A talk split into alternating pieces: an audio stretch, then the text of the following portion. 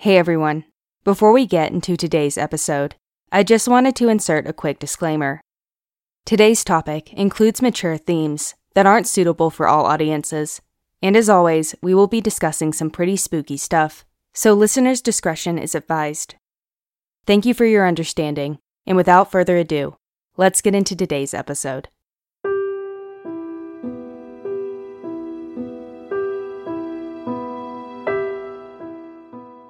When I was growing up, one of my favorite activities involved spending time by the lake. Splashing through the shallows, my swimsuit would gradually adopt an orange tint, courtesy of the vibrant Georgia clay. Those earliest years were devoted to exploring a natural lakelet on the outskirts of Augusta.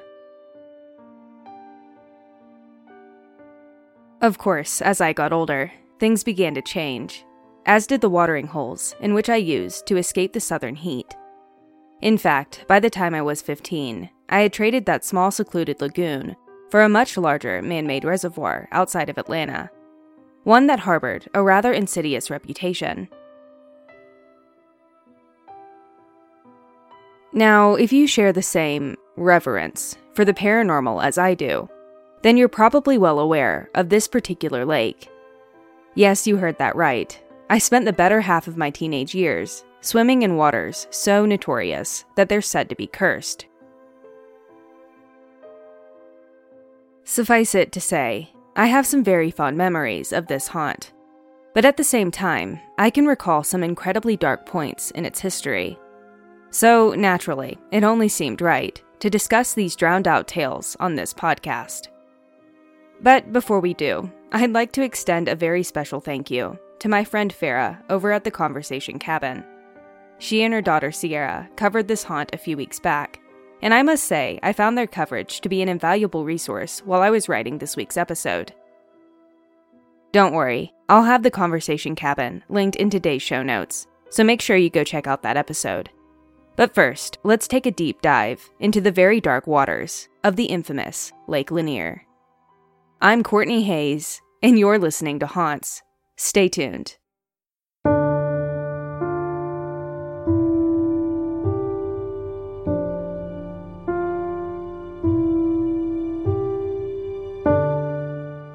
Spanning across 39,000 acres, Lanier stands as Georgia's largest lake.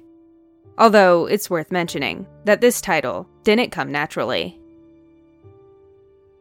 It was back in the 1940s when the U.S. Army Corps of Engineers proposed the concept of a man made lake, the likes of which would address a few problems that Georgia had only recently encountered. You see, at the time of this proposal, the city of Atlanta was experiencing a bit of a population boom. And consequently, Georgia found itself in need of a reliable water source. Beyond this essential need for drinking water, the Army Corps called for this reservoir to provide hydroelectric power to Atlanta, which of course would help to further sustain the city's growing population. Not to mention that the inclusion of such an expansive lake would hopefully manage flooding, which can be quite common during Georgia's rainy season. Outside of its practicality, the proposed Buford Dam and Reservoir would serve a few additional purposes. For one, a lake of this size would have its recreational benefits. But beyond that, this project would also open up an opportunity for fish and wildlife conservation. All in all, it seemed that a man made lake would be a great addition to North Georgia's landscape, or at least it did on paper, which is why the project was ultimately approved and granted a hefty budget of approximately $45 million. Although, as construction began on the Chattahoochee River in the spring of 1950, it became evident that Lake Lanier had come with a few problems. For starters, this proposition, when approved, greatly affected the water rights for a sizable portion of the Southeast meaning that Georgia, Florida, and Alabama were at odds with one another when it came to how the project should be executed. Now, outside of water rights, there was a much larger elephant in the room. Because, as I mentioned earlier in this segment, the development of Lake Lanier would require a sizable portion of land. And at that time at least, that sort of acreage wasn't readily available. Surely, you can see where I'm going with this, right? As a matter of fact, the majority of the controversy surrounding this project laid in the fact that tens upon thousands of acres would be seized and then flooded. Oh, and up until that point, this land had been used for residential purposes. In short, throughout its development, Lake Lanier would evict countless families from their homes, lay waste to dozens of neighborhoods, and, on a few occasions, even submerge entire towns. I know, by now this whole project sounds like it was more trouble than it's worth. But this is where the feel of things goes from odd, somewhat boring documentary to downright eerie horror film, the likes of which even Steven Spielberg probably wouldn't touch with a 10 foot pole. You see, throughout the process of drowning nearly 60 square miles of Georgia's landscape, there was very little effort made in the way of demolition, meaning that the majority of the structures seized for this project were swallowed by the very same waters that condemned them. This included everything from homes and school buildings to grocery stores and churches. And if that weren't enough, then you might be mortified to hear that 20 separate cemeteries now sit, lost and forgotten, at the bottom of Lake Lanier. So, yeah, I guess it's no wonder why these waters are said to be so unholy.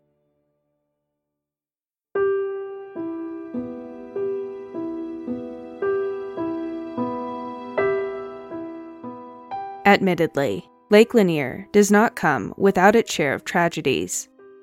I mean, by now it's clear, the lake's origins are far from the norm.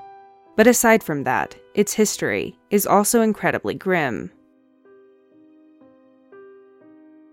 As a matter of fact, Lake Lanier has been linked to roughly 700 deaths, with over 200 occurring between 1994 and 2022 alone. These incidents range from inexplicable boating mishaps and accidental drownings to excessive partying and wildlife encounters, solidifying Lake Lanier as one of the deadliest bodies of water in all of America. And of course, with a reputation like that, most locals can't help but to entertain notions of the supernatural. Whispers of a curse have likely been swirling around North Georgia since those less than humble beginnings. Or at least since the mid 90s, when Lanier's body count began to grow at an exponential rate. Although there are murmurs that this alleged curse dates back over a century to a regrettably dark point in Georgia's history. At the start of the 20th century, the town of Oscarville was, by all means, a thriving little community. Situated along the banks of the Chattahoochee River, Oscarville sat on the floodplain that would one day be called Lake Lanier.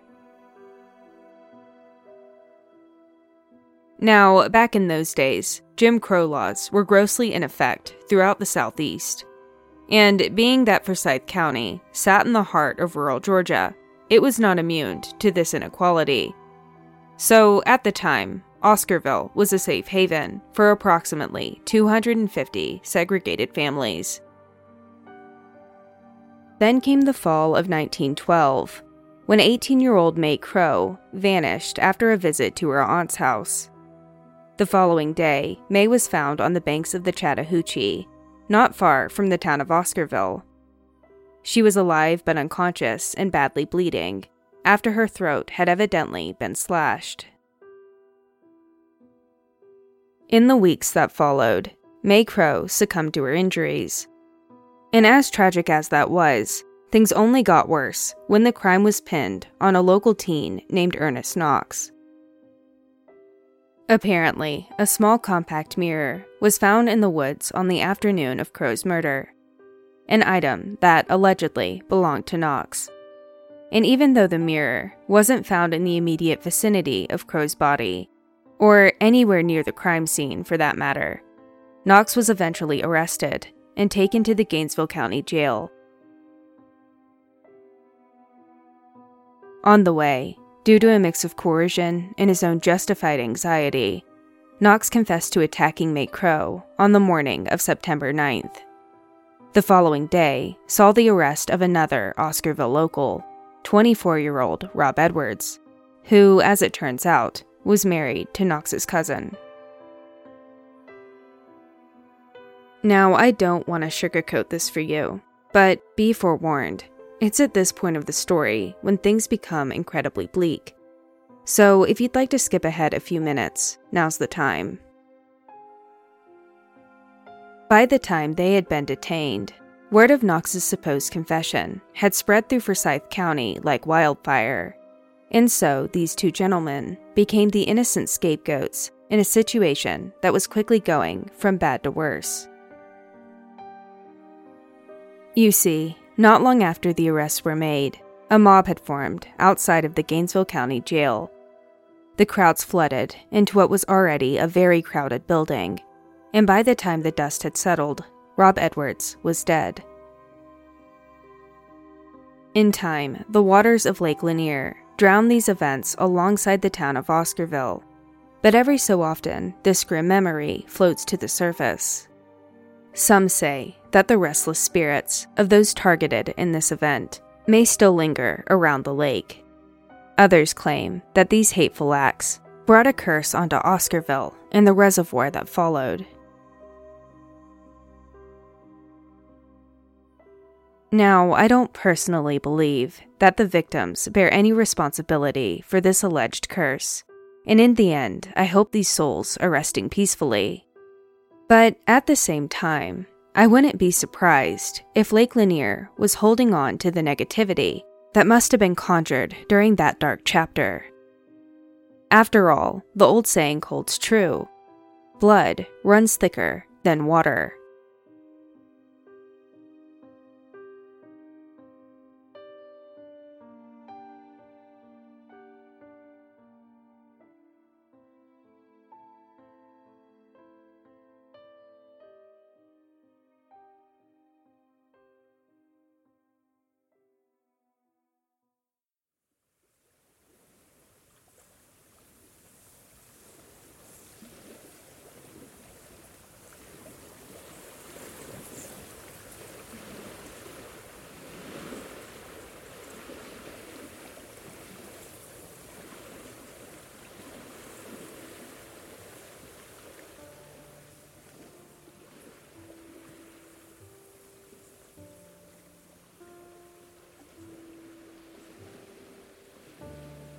Several years back, Georgia found itself in the throes of an unprecedented drought, a scorching period that drastically diminished the water levels of Lake Lanier.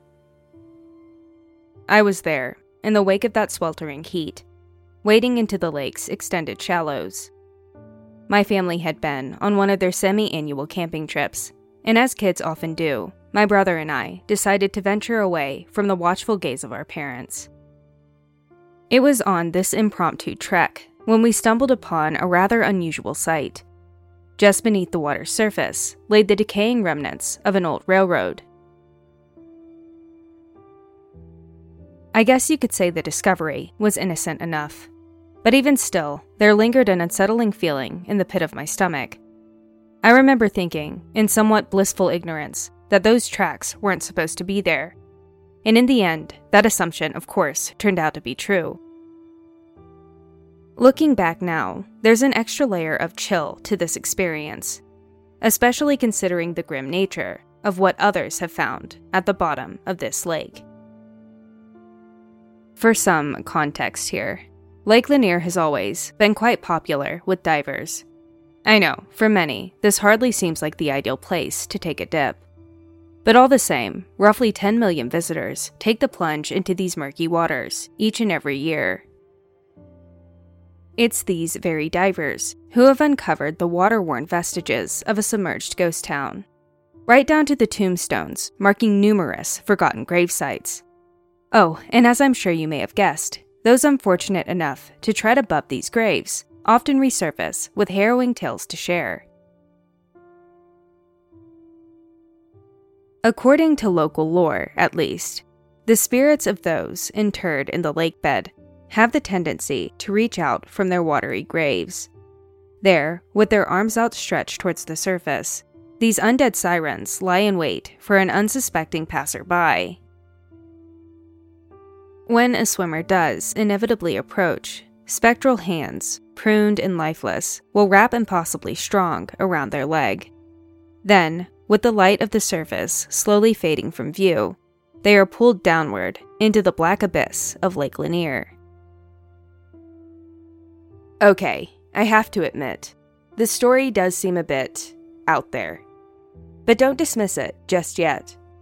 After all, there are numerous reports from traumatized divers insisting that they barely made it out alive after experiencing this very phenomenon.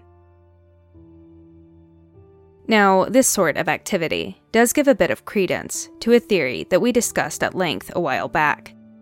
If you tuned in for episode 25, then you may recall that water is often associated with paranormal activity. Specifically, it is said to act as a conductor, charging up paranormal activity like power to a light. Of course, I will have that episode linked in today's show notes just in case you missed it. But for now, let me ask you this if water truly ignites the paranormal, like a beacon in the dark, then wouldn't it make sense for Georgia's largest and deadliest lake to also be its most haunted?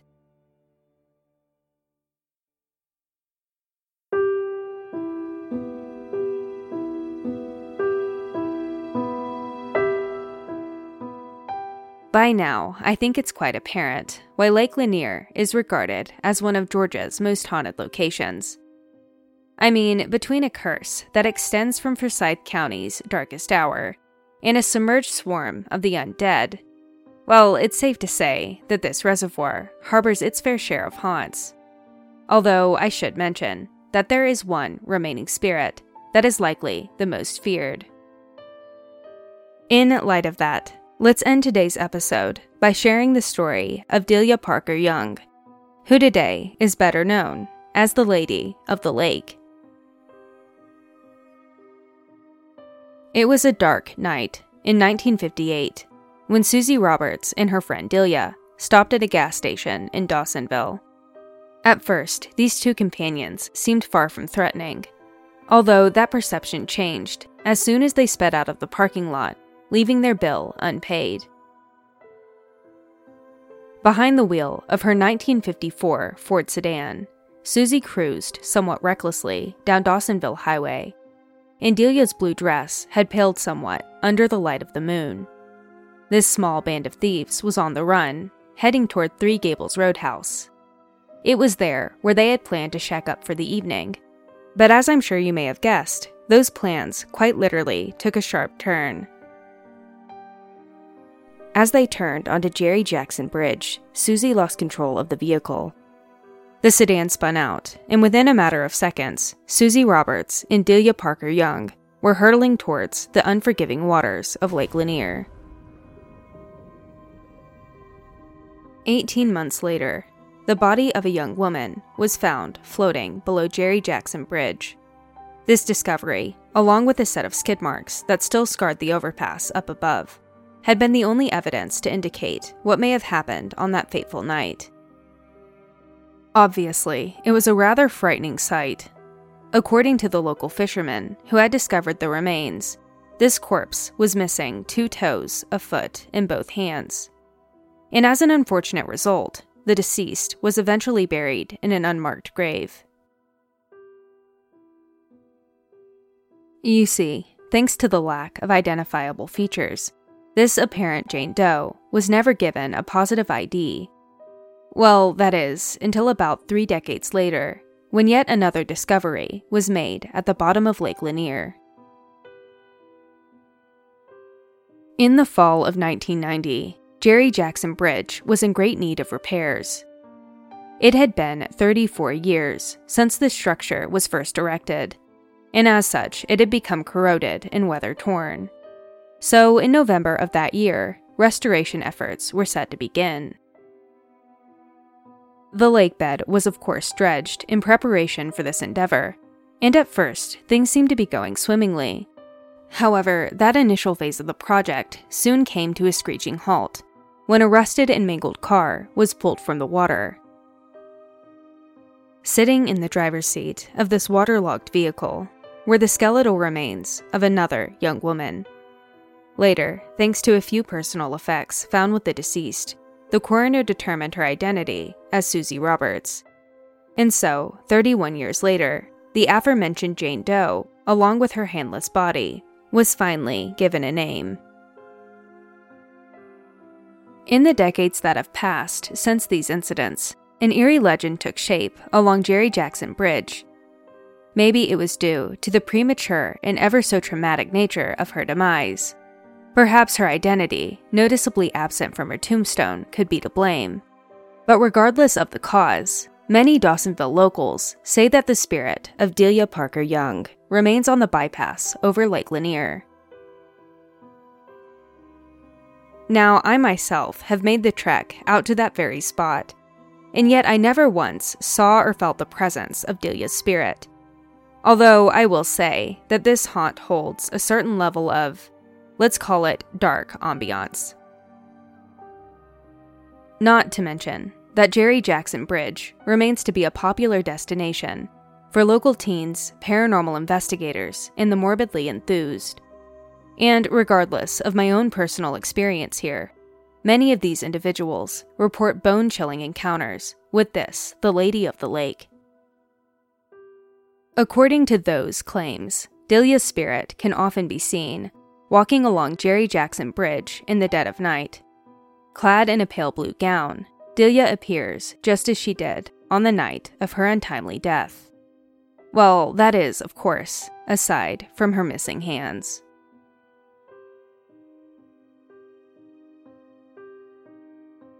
This episode of Haunts was written and produced by me, Courtney Hayes. If you've been enjoying the show so far, I would greatly appreciate it if you could leave us a review. A lot of work goes into each episode, and supporting the show in this way really helps us reach more listeners each week. It's entirely free and takes about 30 seconds, and it would genuinely mean the world to me. Also, if you're interested in learning more about today's topic, I greatly encourage you to check out the show notes section on our website at hauntscast.com. This is the location where I share my sources and provide any visual aid that may be referenced during the show. Finally, I would love to connect with you online. You can find me on Instagram at hauntscast, or you can join our email list for updates about the show. Thank you again for listening, and until next time, happy haunting.